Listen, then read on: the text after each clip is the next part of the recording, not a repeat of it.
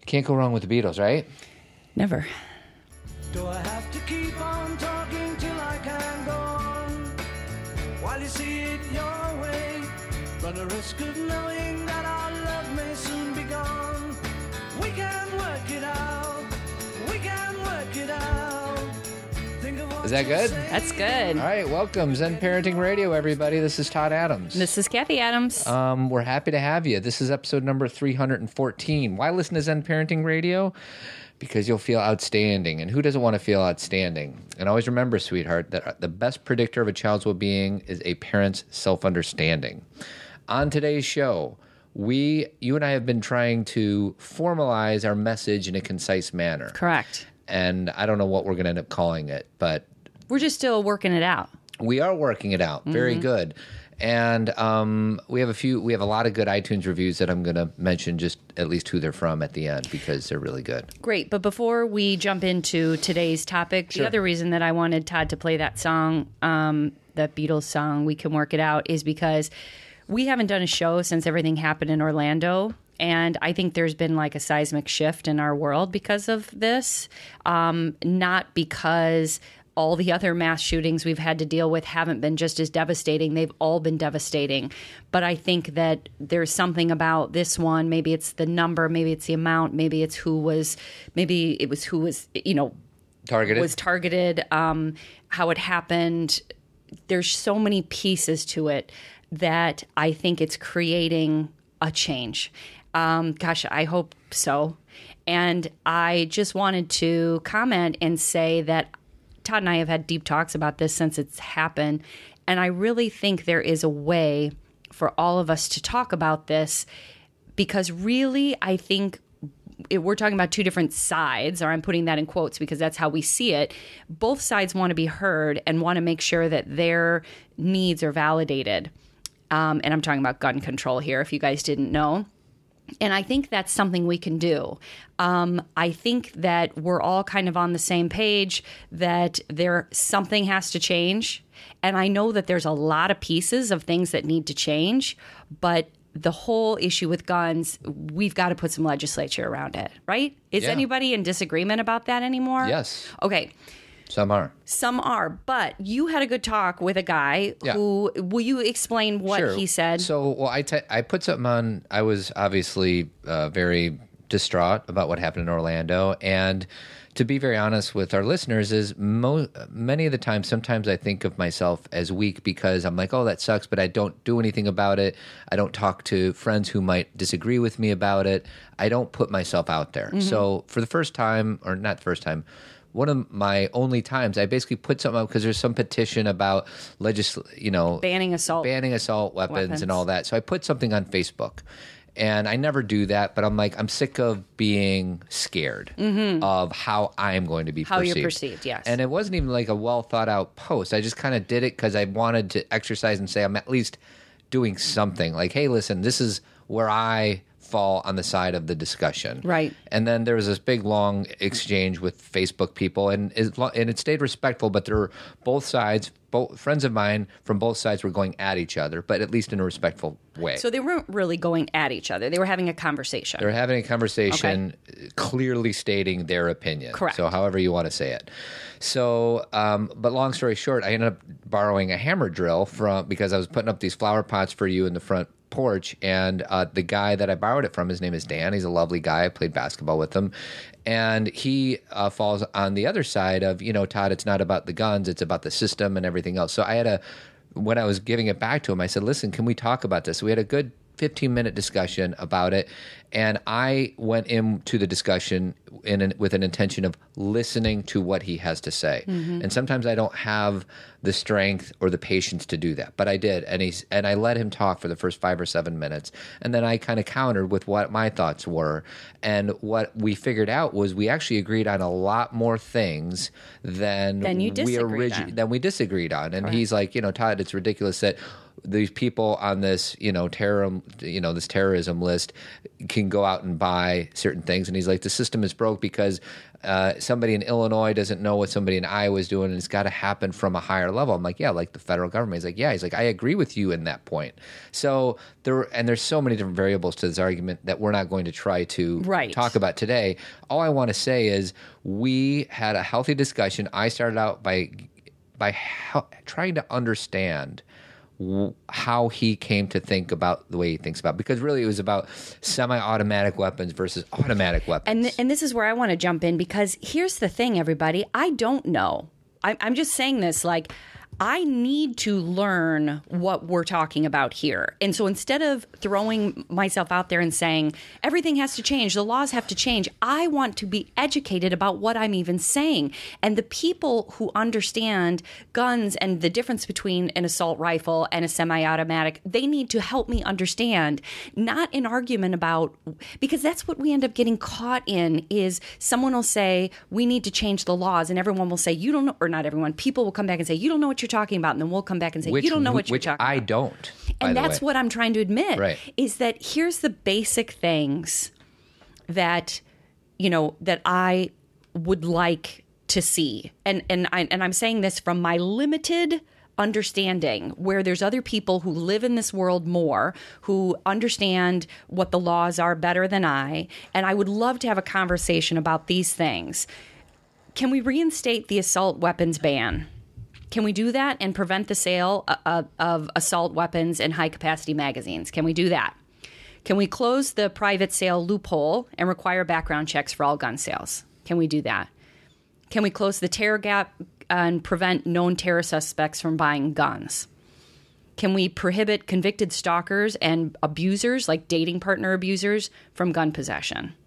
Can we prohibit people who have been convicted of hate crimes from gun pos- possession. Now, here's the thing. People will say, well, the laws won't do anything.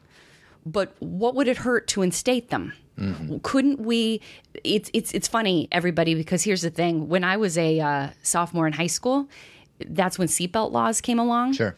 And I did a speech on why we shouldn't have speech uh, have uh, seatbelt laws. I took the side of not wanting seatbelt laws. Right. You want to know why? I wanted freedom. Mm-hmm. I didn't want someone telling me what to do. I didn't want to be, you know, because I used to sit, you know, remember how we used to be in cars? Oh, yeah. All of you know who listen. I used to sit like in the middle, in the front. Mm-hmm. I thought, oh my gosh, this is going to change everything. Yeah, no car seats, all that stuff.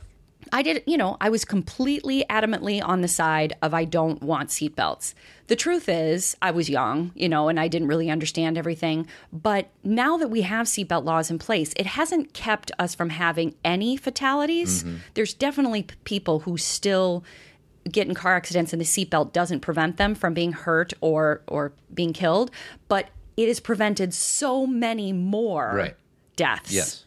So my question is, why can't we put these things in place? Just those things that I read, and, and those are the things that I've put together from with what I've read, a lot of it coming from a great blog mm-hmm. uh, written by Roseanne Cash, of all people, okay. Johnny's daughter.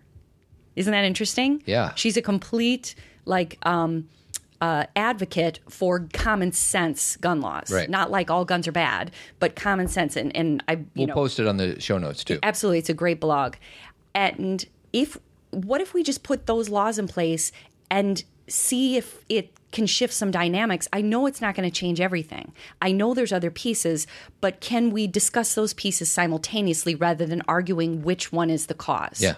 That's that's kind of it right now. Well, and I think that your point is extremely valid, and my point is the only way that we're going to get anywhere, and I know you're with me on this, is we have to listen and understand the other side. And a lot of people might be saying, I already did listen and it's not working, so I'm not gonna, now I have to scream and shout and fight and right. claw and all that. And I think there are people who feel that way. Right, yes. and and I respect you people too, but for me, who's really uneducated in the intricacies of gun laws, it's time for me to understand what the difference is between this and that. And that's for those of you who are like, I know something needs to change, but I don't know enough.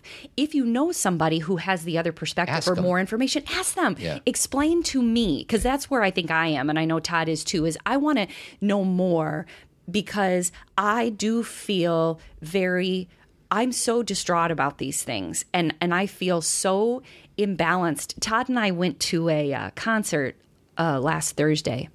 And it was about a week after these shootings.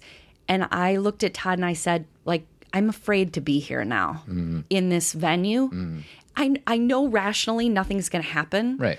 But the reality is, is these things happen. Yeah. And we're acting as if that they're somehow going to magically stop because we're sad. Yeah. And we're not doing anything. And I feel like action of some kind yeah. creates another action, yeah. which creates another action. And we things start to to to change. Yeah. So that's kind of where I am is I, I, I'm in learning mode. Um, I'm in listening mode. And also asking the questions about the things I just read is why why do we have an issue with those? Because that has nothing to do with anybody who's law-abiding. Right. It, it won't change their lives. Yeah. And that's that's not even all the common sense laws. There's right. all sorts of things being thrown out. But those are the things that I look at and I say, okay, why? Why not? Mm. So anyway, um, I just wanted to say that I'm so sad and I'm so sorry for everything that happened in Orlando and the ripple effect that it's had on the families and the world. And I've just been thinking about everybody every day. Um, and I just wanted to be able to have just this short conversation, at least to acknowledge these people and everybody who is working hard to make our world a better place. All right. Very good. Thanks, sweetie. Um, so our first partner, before I get into the guts of the show, is uh, Doctor Kelly from the Tree of Life Chiropractic Care. Healthy families by choice, not chance. Um, she's in Elmhurst, so if you're in the Chicagoland area, check her out. And she's at Chiro Tree dot com. Thank you, Doctor Kelly. Um, so on our way to that very same concert that you just referenced, oh, before I do that, one of our listeners named Elizabeth listened to that show when we talked about different work lingo. Yeah. Like circle yeah. back. Yeah. What are some of the others that we mentioned on that podcast? Oh, do you remember? Um, we talked about the one that we really, oh, the, the hands in the middle. Yeah. The five, I don't I don't remember that the one. Five finger test or something like that. Yes. I don't know. So she built, she gave us a few others. Um, one of them says blank needs to start exec- execu- executizing her communications. I don't even know what that word means. Executizing. I don't know. I don't either. It reminds me when I was in Portland, Oregon with my friend Chris Peake, and he was in law school, and he, I was eating food with his buddies, and I asked the guy how his food was, and he said, this food is devoid of taste. And I said, dude, just tell me the food sucks. Just you don't tell just me say. The food isn't good. So the other two that I didn't understand was providing leverage, which I think I can understand. But the other one that we were uh, wondering about is boiling the ocean. I, I got some feedback about boiling the ocean. What is boiling the ocean? It means that it's impossible. So we're trying to do something that we are putting our energy into something that we're never going to be able to accomplish. And who do you attribute that one to? Who gave me that answer? Yes. Uh, Lozier. Yeah. Thank you, Chris. Yes. He's Mister Work Lingo guy. Yes. So, but that I'm makes sense. I'm just glad I don't live in a world where work lingo exists. You know, I think it's so, it does. We have work lingo. You and I, we have jargon and work lingo. No, I, sweetie, not like this. Well, don't, don't put me in this club. I think if we had work lingo, we wouldn't even know we had it because it would be so normal That's in our lives. That's the whole idea of lingo is it just comes off your tongue right. like it's nothing. Exactly. And I think... The, but I can't even say executizing. Executizing. I know. Neither can I. And that's a made-up word. If that is a word, I'm going to be on a campaign to make sure it's removed from Webster's Dictionary. It's too many syllables and it's too hard to say, even if you're reading it. Exe- executizing. Let's just tell people they're doing all right. Exactly. Let's just do good things. So on our way Let's keep to it simple. On our way to this concert, um, I started saying, you know, it would be nice. Uh, we've been doing, we've done over three hundred podcasts. How many? three fourteen three one four Pi. Nice. And uh, we've been a parent. We've been parents for thirteen years, and I, I kind of have a new perspective. I'm like, how do we summarize in a paragraph or two what our parenting philosophy is, mm-hmm. and, or What? Yes, I guess that's true. Yes, our parenting philosophy. A lot of times, though, I like to, instead of teach in a way where it's like, hey, do it like I do it, it's we're practicing something that we're trying to teach and talk about, but it's not as if we have it down. No, as as evidenced by what we're going to talk about on the show, right. probably. Right. But I'm like, you know, we've done, th- how do you summarize what we've talked about for five years? It's really hard to. But mm-hmm. I we saw Shefali uh, t- a few weeks ago, and she talks about, you know, the first question she always asks is, what do you want for your kids? And the very typical answers are, I want them be, to be successful, or and I want happy. them to be happy. Mm-hmm. So I said to Kathy, I'm like, you know what? My answer, like, I know what the answer is. I know what my answer is. I said, all I want is for my children to be kind. And um, because if they're kind, that that's a word that means They're kind to themselves. They're cli- kind to our planet. They're kind to each other. And you pushed back on me a little bit and said, Todd, that's great. I want our children to be kind too. But what happens when they're not? Mm-hmm. Because our children are human beings, just like every other person in this world.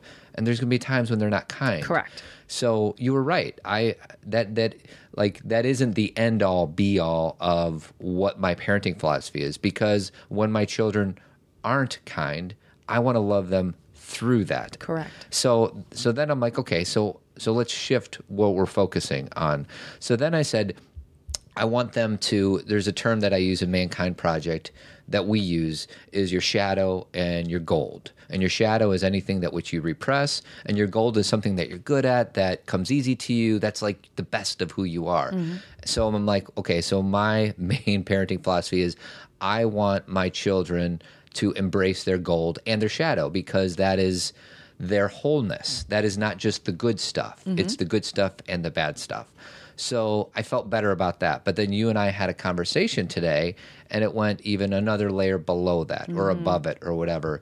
And uh, what we figured out was I want my children to be – now I'm now I'm losing it. Well, I didn't think about – Oh, I know it. I want them to be who they showed up here to be. Correct. That's my new nutshell. But I'm going to flip this on you, okay, because it's not about making our children a certain way. That's that's our hope and dream for them. But the only thing we can do is do ourselves. So right. when you're like, this is what I want for my children, so I'm going to create, I get what you're saying, because you and I have talked through this, right. so I know, but I want to make sure the audience is clear. We don't go into parenting and say, these are my dreams for my kids. Right. Because we go into parenting and say, I am going to take well, care of me right. so they can take care of them. Right. And we're going to talk about role modeling and all that yes. stuff. But what I, but I feel like my sentence encapsulates what you're saying. Yes. Just maybe a little, because I want them to show up Who, I want them to be who they showed up to be, not who I want them to be. Yes. I want them to be whoever the universe or God or their soul w- was here to be. Right. And and it, within that will be many, many different things, yes. which I know you embrace. That's what you're saying. It's like this deep, dark, not deep, dark, but it's like this tunnel we have to navigate through. Like, how do we get the perfect words yes. to describe what we're doing? And it's ongoing, changing, and evolving. Yes. But that's the thing, is that basically what that means when you say that sentence is who they came here to be mm-hmm. is hopefully that they're – their most common response to people is kindness. But sometimes because of anger or fear, it's going to be not kind. Yeah. And they're going to learn from that. They're going to get better and stronger. And sometimes they're going to do great things for the world. And sometimes they're going to make a choice that doesn't do a good thing for the world. And from that, they will learn another lesson. Right. So this conversation also started because Todd and I did this um, – This there was this article being written, and they asked us questions, and the question uh, there was like a whole list of questions, but one of the questions that was posed is, what do you um I think it's like, what is your hope? I can't remember, but it was something What's about your the hope kids for your children? And you said um I my biggest fear is that my kids end up mean, because mean people suck. Yeah.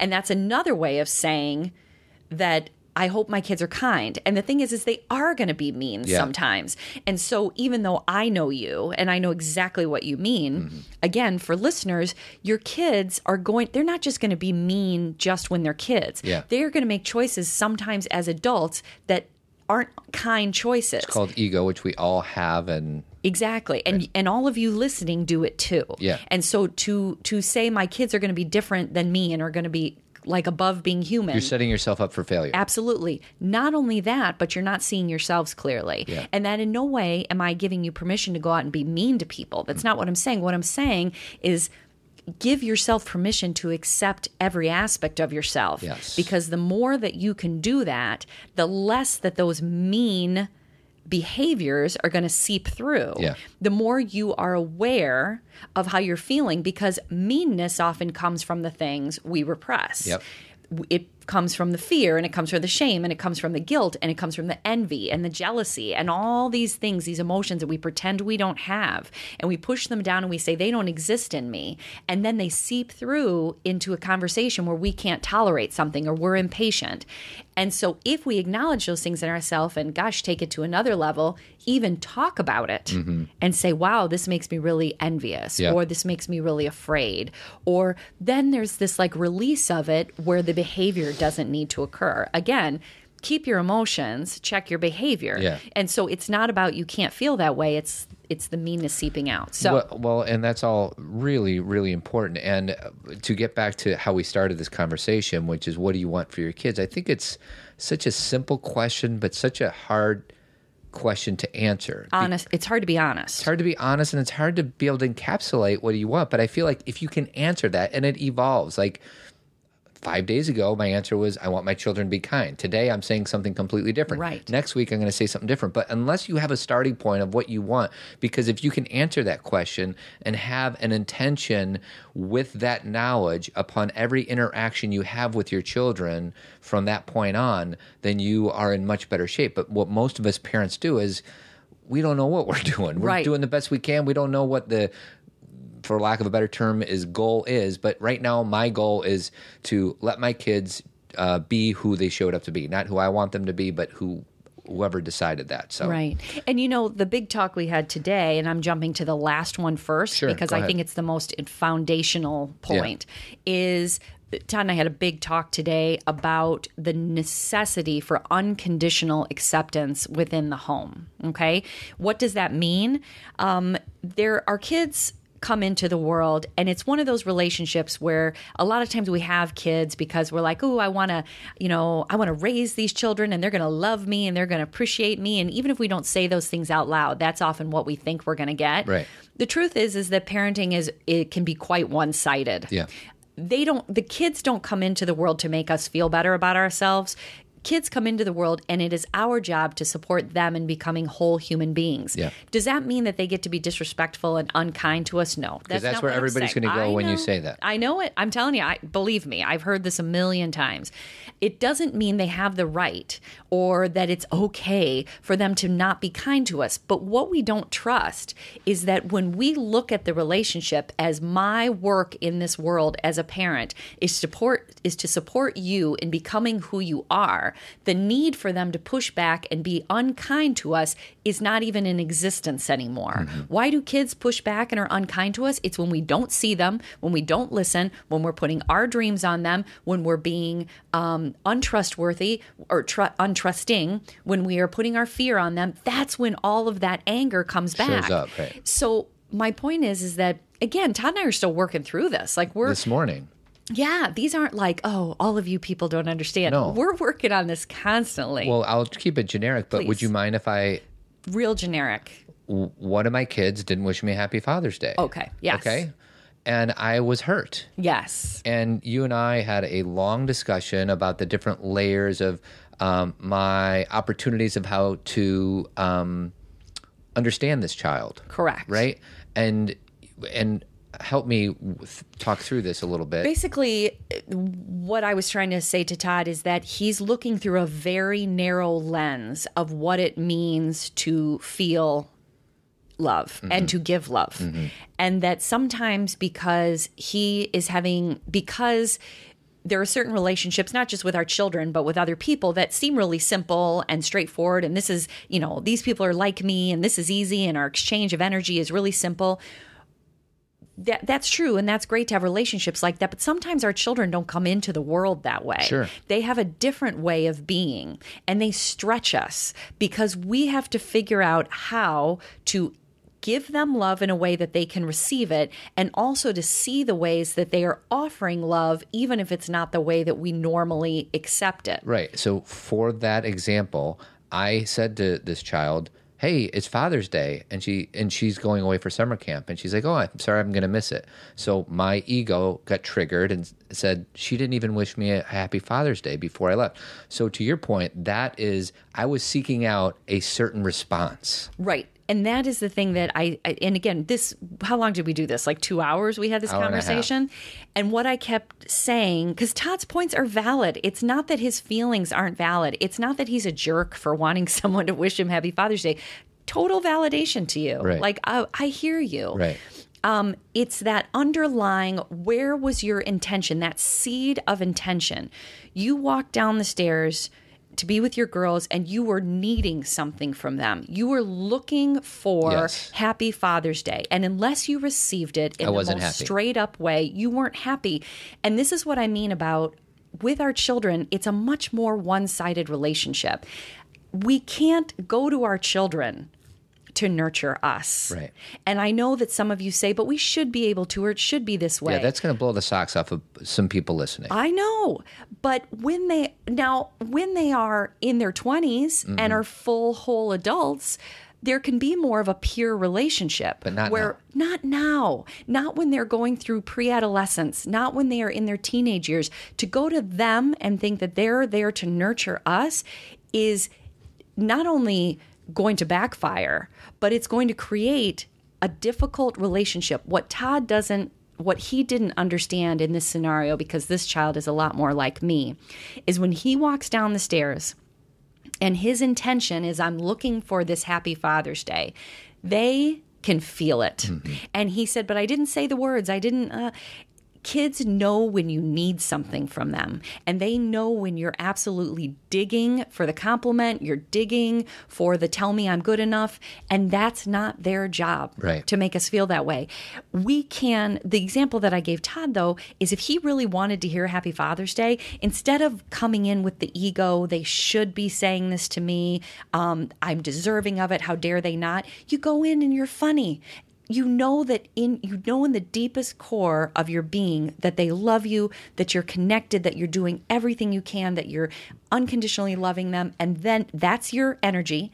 And then you go in and you say, hey, girls, it's Father's Day. I'm looking for a hug. Mm-hmm. And then they can give it without thinking you need it. Yeah. It's more of a of a gentle, open, free exchange. Right. Because when you go to your kids and you have already f- decided what you need from them, mm-hmm.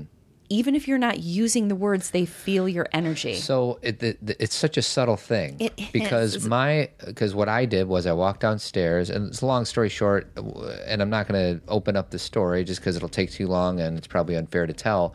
But I walked downstairs and said, hey, just so you know, it's Father's Day. And I didn't get the response I was hoping for. And I was hurt. I was going to say I was mad, but really I was hurt. Right, right. And I could have pushed on and said, aren't you going to wish me a happy Father's Day? How right. dare you? Blah, blah, blah. But I didn't. I bit my tongue. And then when she left, then I needed to kind of process it with you. Correct. So I did not subject her to that.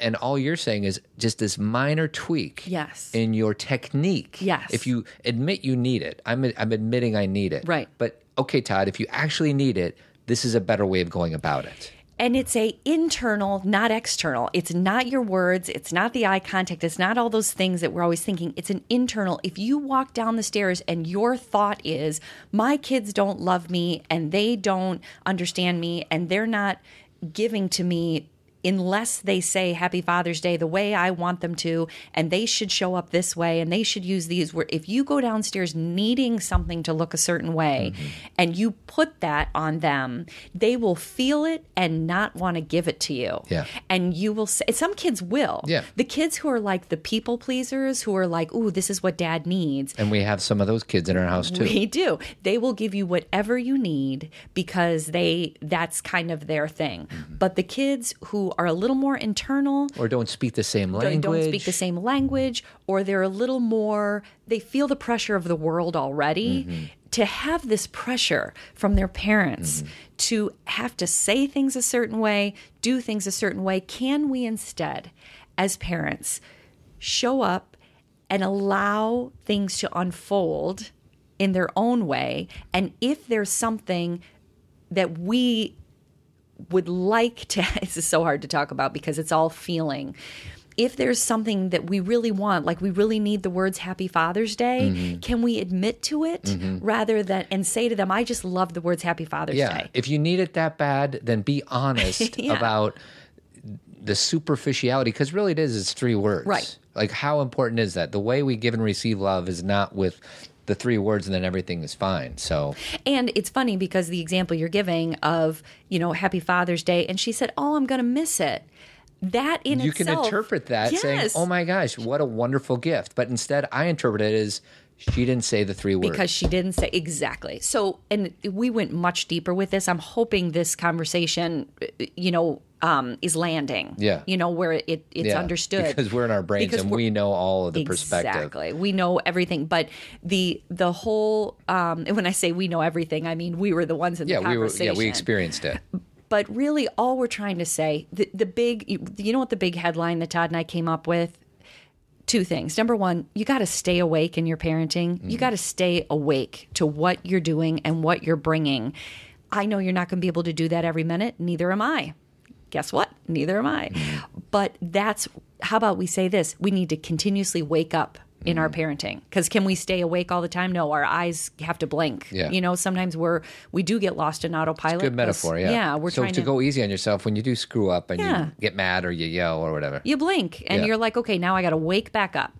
And the other piece is what what we want for our three kids. The reason that a discussion that we had this morning is important and worthy and, and valuable time, time well spent, is because I want my kids growing up in this home to know that who they are and the way they interact with the world and the way they experience themselves and other people is okay here. Mm-hmm. Because when they go out in the world, there will be people that tell them the way they do it is wrong. There will be people that tell them that they're weird. There will be people that tell them that they should be doing it another way, that they're um, failures, that they are, you know, they're going to get plenty from the world. Yeah. I don't need to create negative scenarios for them. But what I want their roots to be are a sense of when I am in this space with these people, not just in this house, but with these people, these family members, who I am is accepted. Yeah. That's called rooting to rise. Root, root. You have to root down. You have to have a place where you feel like you fit, so then you can grow bigger. So before we get on to our second pillar, even though we've just said four. Um, one thing is, and I didn't realize this until literally just now you said it. Okay. But you just said, you know, continuously wake up. And we, even though we had this hour and a half discussion, I did not investigate the words of this child.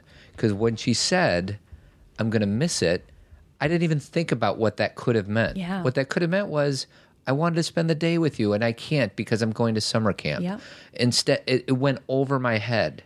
Instead, all I heard all I recognized was I didn't hear what I was hoping to hear. Right. So when you say wake up, wake up right. to what is being presented to you. Yeah. I was asleep when she responded to right. that. Right. So I blinked. You blinked. So anyways. Um, and can I say another sure. thing?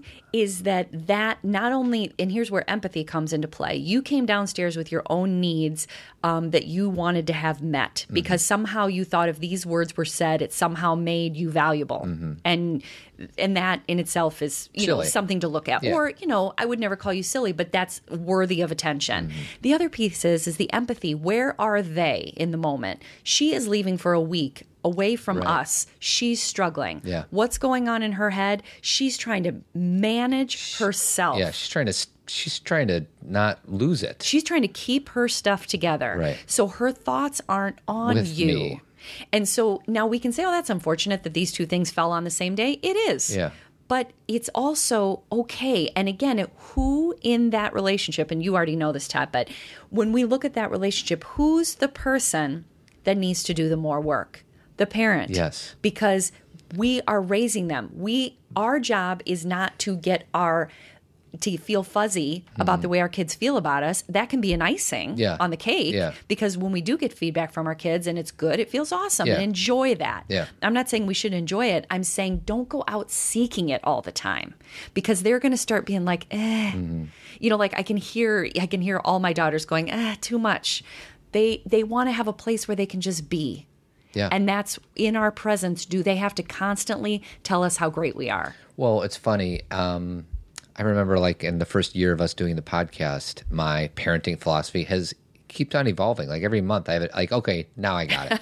But it, I, it's come full circle in that one of the early episodes, I, my goal was to keep them safe and get out of their way. Yeah, which we're kind of coming back and to that. And now we're back exactly to that very same point. So right. Keep anyway. them safe and keep them safe emotionally. Mm-hmm. And you guys know, who, if you listen to the show, what emotional safety means. Allow them to have their emotional experience, be attuned to it, be empathetic of their experience. That's their emotional safety. And then their physical safety is obvious. And then step back. Step back and observe and, and um, I don't know, embrace the adventure, yeah. the experience. And allow because them to take you on the ride. You challenged me on some language today, and, and you were right. Because I was using words like, well, it's a challenge. What, it's so, a problem. It's a problem.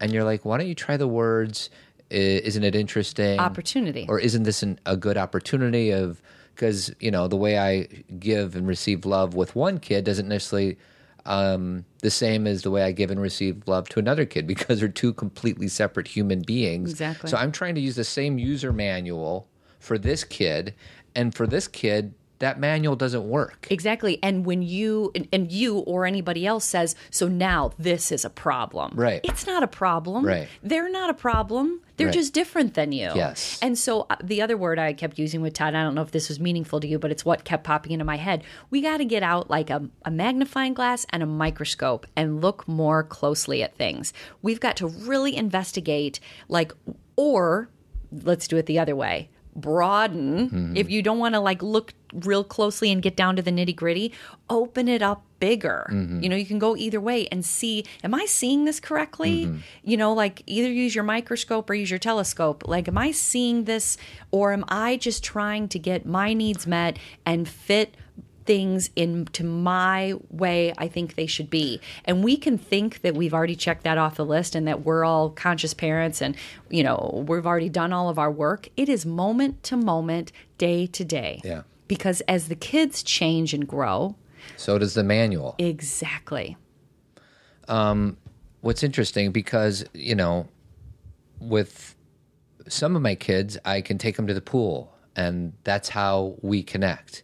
Other kids don't want to go to the pool. Correct. So then I kind of get stunted because that's kind of what I want to do, and I don't know how to do that. And so my point is, you have to get creative in investigating what's going to make your child tick. And then if this was the other thing is, he is this is the switch for, um, again, another language switch, is Todd uh, with one of our girls was like, well, there's only these three or four ways that I really know that she feels my love. Mm-hmm. And there's only three or four ways. And I kept saying, change your language. You have three or four yeah. ways to let her know she's loved where she feels it from you. That's a gift, because some parents have zero pathways. And those same ways are not the ones that come natural to me. Right. But as the parent, it is my responsibility to figure out how to make that happen. Exactly, because the rela- going back to the very beginning, when we brought these children into the world, when you and I said, okay, we're going to take on parenting, we didn't do it so then we'd feel loved every day. Yeah. We did it to give to these children. Mm-hmm. And I know not all of you look at it that way, um, but if you don't, that's why there's combat. Yeah. If Todd and I, he, we can go back and forth, meaning I can ask from him, he can ask from me, and we can go back from forth, back and forth. My my biological family, my parents, my sister, your sister, my friends, we can go back and forth mm. where we can pull from them, they can pull from us. Yeah, exchange. Exchange, thank you. With our children, it's a lot more one way. You're making more deposits than withdrawals. Always. And now within that, making those deposits gives us the room to be great teachers for them. Yeah. To because we're making deposits and because and we're not making deposits like buying them things or saying nice things to them. What we mean is we're following their lead yeah. of how they live their life. This is not The language gets tricky because it's not about making them our friend and making them love us. That's actually the opposite of what I'm trying to say. Yeah.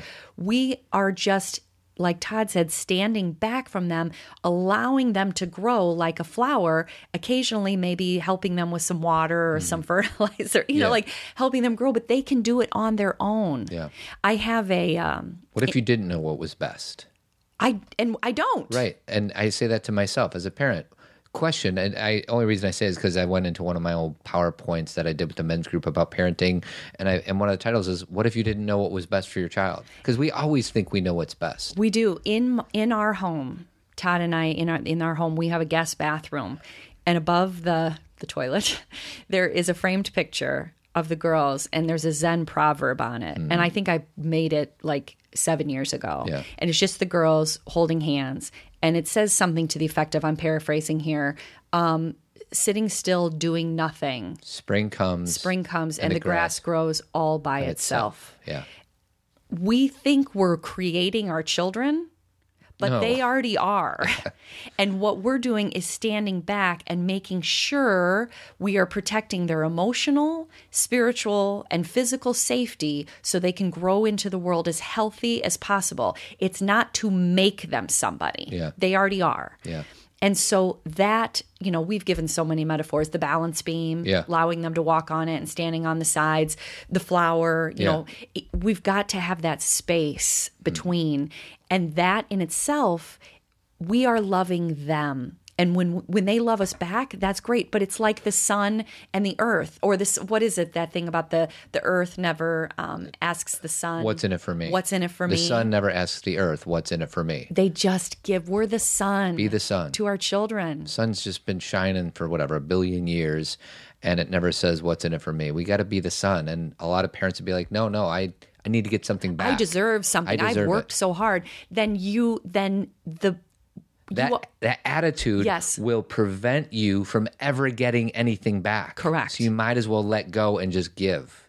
Because if you do, then it'll come back. And fill yourself up. Yeah. That doesn't mean sc- screw yourself mm-hmm. and you don't have anything for yourself. Right. It means fill yourself up, take responsibility for you. Yeah. Take responsibility for your relationships so they can be as healthy as possible, and ask for help and create a village and create a team so you can be the sun for your kids. Yeah. Don't, don't, do not count on them.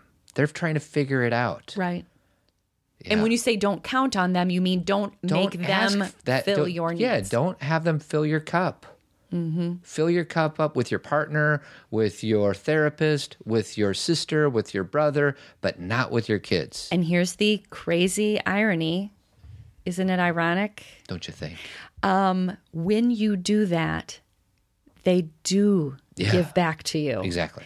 Not, and that's not why you're doing it. Right. That's, that's, it comes back without your asking of it. And they give back gently to you because you've been giving to them gently. Yeah. It's this, and we all know this. These are like universal principles and laws. This mm. isn't like, ooh, this is like some new thing. But when you don't need so much, right. then there's room and space. You're not contracting, you're expanded. Yeah. And there's space for that exchange. So we started this discussion with the pillar of unconditional acceptance. Mm-hmm. And we've got like seven subcategories of that, but we haven't even gotten to our other three, and we're forty minutes in. And I, I I'm struggling on whether or not we should try to blaze through them, because one is role modeling, the other one is communication, not discipline. I mean, they're pretty self-monitoring. self-monitoring. These are no, all pretty important. I think that for today, the two most important are the stay awake while you're parenting, or okay. wake up continuously wake. while you're parenting, yep. um, because again, it's, you can't keep your eyes open twenty-four seven. Um, And then the unconditional acceptance in the home yeah. and having an understanding of what we mean by that, yeah. like really investigating that. Don't don't write us and say, oh, I'm not going to let my, you know. Kids, kids walk all over me. Kids walk. That's not what we're saying. No. Unconditional love is who they are is okay. Mm. Okay. Even that, when they screw up. Even when they screw even up. Even when they're mean to you. Because you love them. And w- but when they're mean to you, instead of fighting back and saying, now my kids are mean, you investigate what is under that. People aren't just mean mm-hmm. naturally. Mm-hmm. I know we'd like to think that, because then we can just brush it under the rug. Mm-hmm. There is something underneath that. I have to go somewhere else with this, Todd. I'm feeling this right, right now. Our homes are the perfect training ground for life. When my girls are not being nice to each other. Which happens. A lot.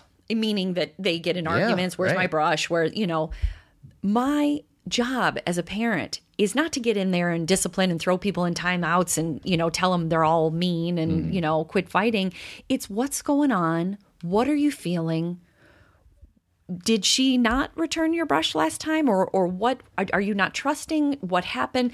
Dive into that. Maybe you can't do that every time, but the reason I'm saying it's good training ground for life is our kids need to understand when we start to throw things around like, oh, kid, you know, siblings are mean to each other. I was mean to my sister or brother, so just let them be mean. Investigate it. Let them see it differently. I am angry with my sister because she's taken things from me and she never gives me things back. And it's starting to feel uneven and unequal. Okay, that's valid. Right. So let's talk about that with your sister. Do, and, and again, I'm just throwing that out as an example. We have to be able to investigate our feelings, investigate why we get mean sometimes, talk about how we're hurting each other if we are indeed hurting each other, say thank you when people are helpful and have gratitude. We practice that at home so we can send our kids out in the world. To have a home where it's really tumultuous and people don't treat each other well and we're mean, and then we send our kids out and we say, now be kind to other people. Do you know how ridiculous that sounds? Illogical. Men love logic. That's illogical to think that they're going to go out in the world and be kind if they're not if they're not in a home environment that has that. Or where someone at least is attempting yeah. when there maybe because there'll be arguments and fights because that's normal, but then breaking it down and saying, okay, why did this happen? Yeah. Yeah. So then they have a tool when they go out in the world they can do something with because or they learn how to be kind in a way just to get their needs met in an inauthentic, yucky way. Mm-hmm. And we all know that. We all know people who can be like really saccharine and sweet, and we know underneath it it's not who they really are. We don't want our kids to learn how to be kind artificially. Yeah. Or superficially. Yeah. We want them to have it come from inside. Intrinsic. Intrinsic. And how do we do that? We talk about things at home, which is one of them. But do you want to, are there any questions, like listener questions or something? There's Did no you... listener questions. I do want to, first of all, we have an event coming up we've oh. just decided on. Go ahead and talk about that. I'm so excited. So actually, I have to give credit to people who have emailed us and people in our own hometown who have asked us to do this. We were, you know, we knew we were going to do a screening this fall, and because of all the emails we got, we are going to screen the movie Screenagers. The movie Screenagers is all about how to support our children in this digital age, how to understand technology, how it affects our kids, and how we can communicate to them how it affects them so they can take more responsibility for their choices with technology.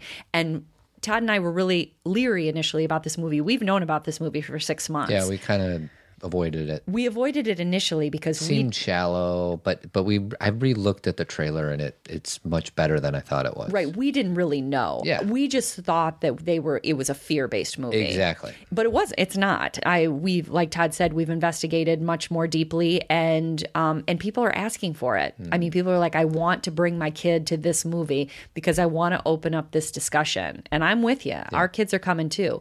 So the movie is going to be screened here in Elmhurst, Illinois. Uh, York Theater, which is our movie theater downtown. It's going to be on Monday, September twenty-sixth at seven p.m. Um, tickets are going to be bought through our website, zen parenting radio dot com. Click events and you'll see it says Screen it, Screenagers. You get the tickets from us, not from the theater. We rented out the theater. We bought the license for the movie. So it's really a Zen Parenting Presents yeah. kind of thing. Um, so if you're not, if you don't know about the movie, the um, trailer will be in our show notes yep. or just Google Screenagers trailer, whatever. And it's on our website. Yeah. It's going to be on Facebook. You, you'll be able to see it. But um, again, ages ten and up, bring your kids because this is not just for you to learn. Yeah. I want your kids to see it yeah. um, because I want them to have an understanding of what technology does so they're not just hearing it from their parents. So go to the events link on zen parenting radio dot com for more information.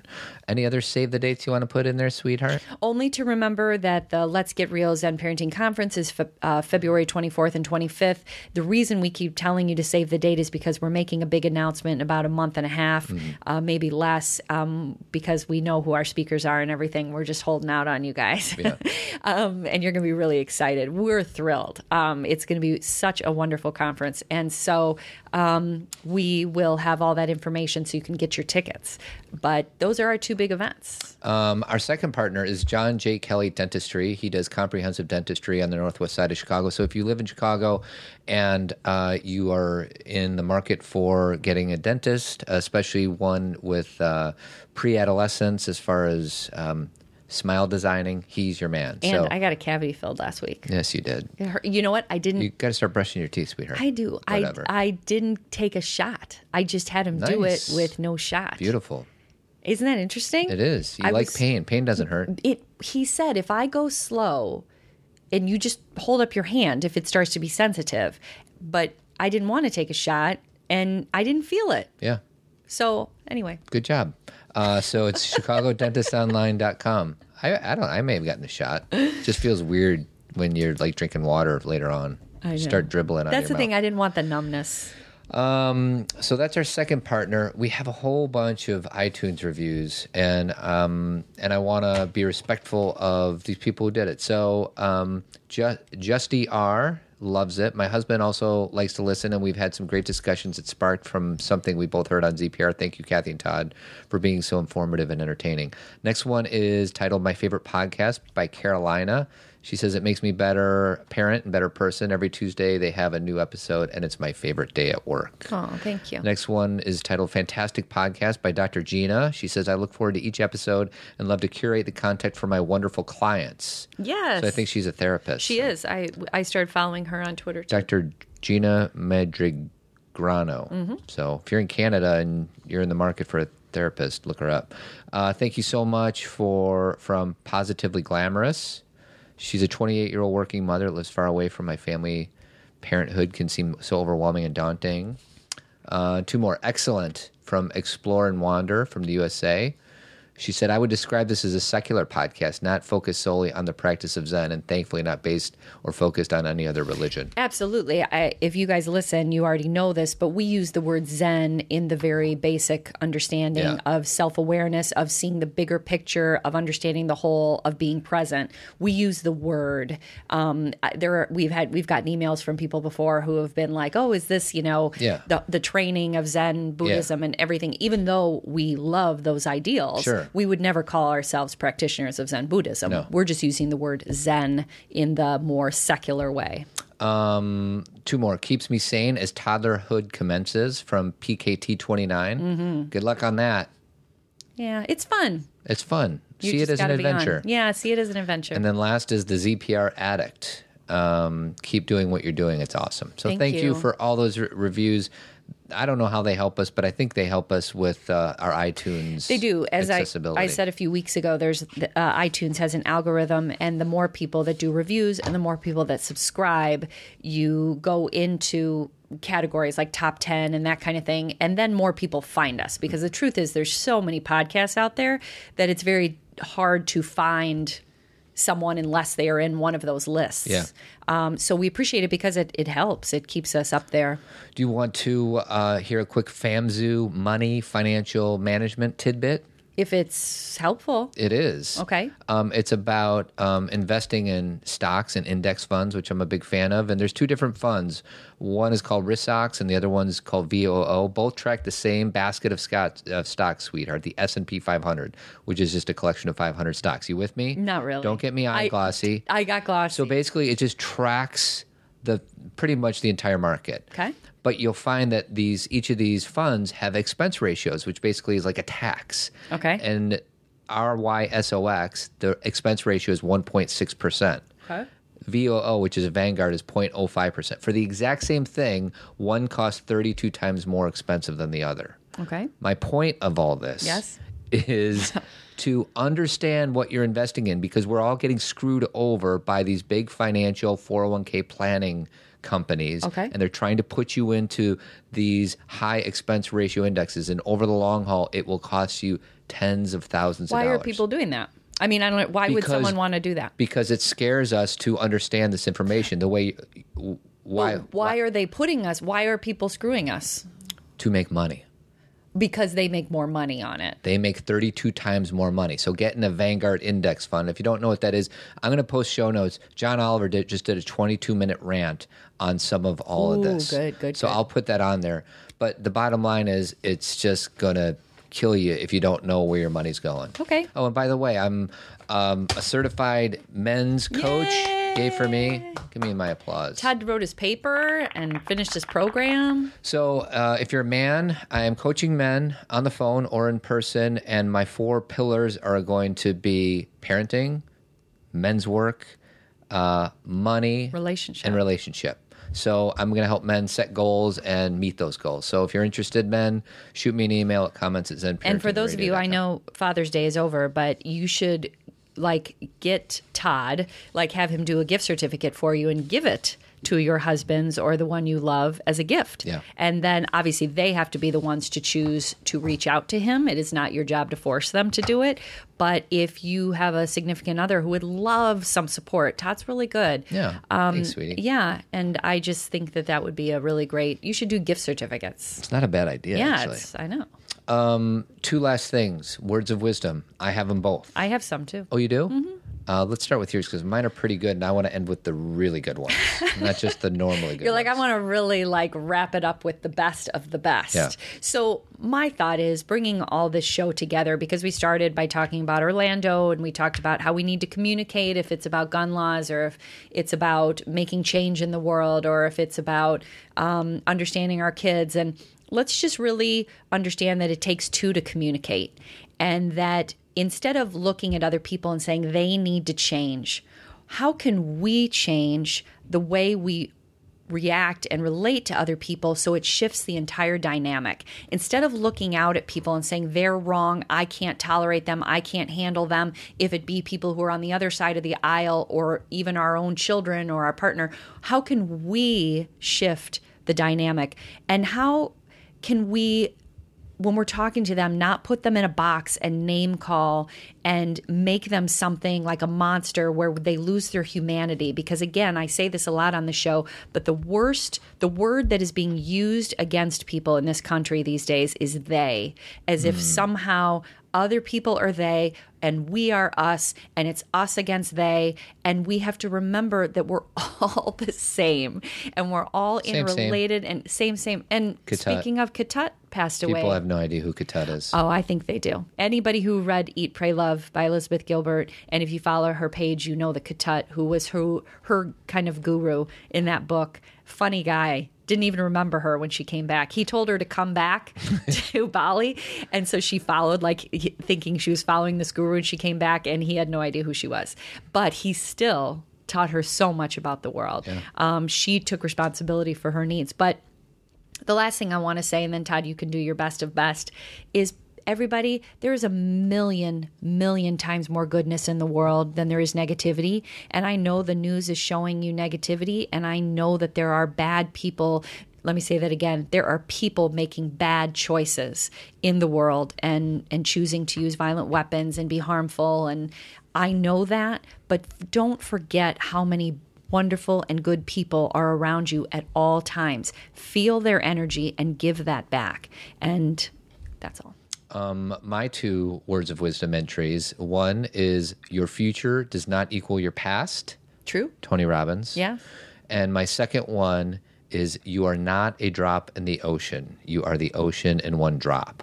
Mm, beautiful. And that's Rumi. Mm-hmm. So can you tell who uh, is more of a language wordy, wordy? Um, so anyways, that is, those are my two entries. I thought they were great. Yes, thank you. And our last partner is um, Jeremy Kraft from Avid Company, avid co dot net, painting and remodeling throughout the Chicagoland area, six three zero, nine five six, one eight zero zero. And we're going to end this with um, my good friend Josie did an auto wrap on Zen Parenting Radio. So ah. we're going to close with that. So thanks, everybody. We'll chat with you all next week. Radio, da da da da da da radio, da da da da da radio, Zen Parenting Radio, da da da da da da radio, da da da da da radio. Thanks for listening, folks. Hope you felt outstanding. So there's some different ways you can support us. Um, one of them is by asking either Kathy or myself, or maybe both of us, to speak at your next event. Or you can also tell a friend about our podcast. If you ship Amazon, go through the link on zen parenting radio dot com first. It doesn't cost you anything, but Zen Parenting will get a small commission. You can also buy any of Kathy's three amazing books through Amazon or our homepage. And if you're like me and you want to teach your children personal financial management, then use FamZoo. It's an amazing resource. It's a virtual family bank that will set your children on a path towards financial freedom. Click on the link on the lower right-hand side of our homepage to learn more. And if you're a Chicago guy and want to learn more about The Tribe, the men's group that I lead, go to the tribe men's group dot com. Do you want to grow your business by partnering with us? Shoot me an email, and you can also give us an iTunes review. Lastly, you can subscribe to our podcast through our homepage or iTunes directly. This will guarantee you're up to speed on the latest and greatest of Zen Parenting Radio. You can always send me an email at comments at zen parenting radio dot com, and I'll be happy to get back to you as soon as I can. Finally, we're thankful for all your support and encouragement, and always remember that the best predictor of a child's well-being is a parent's self-understanding. Keep trucking.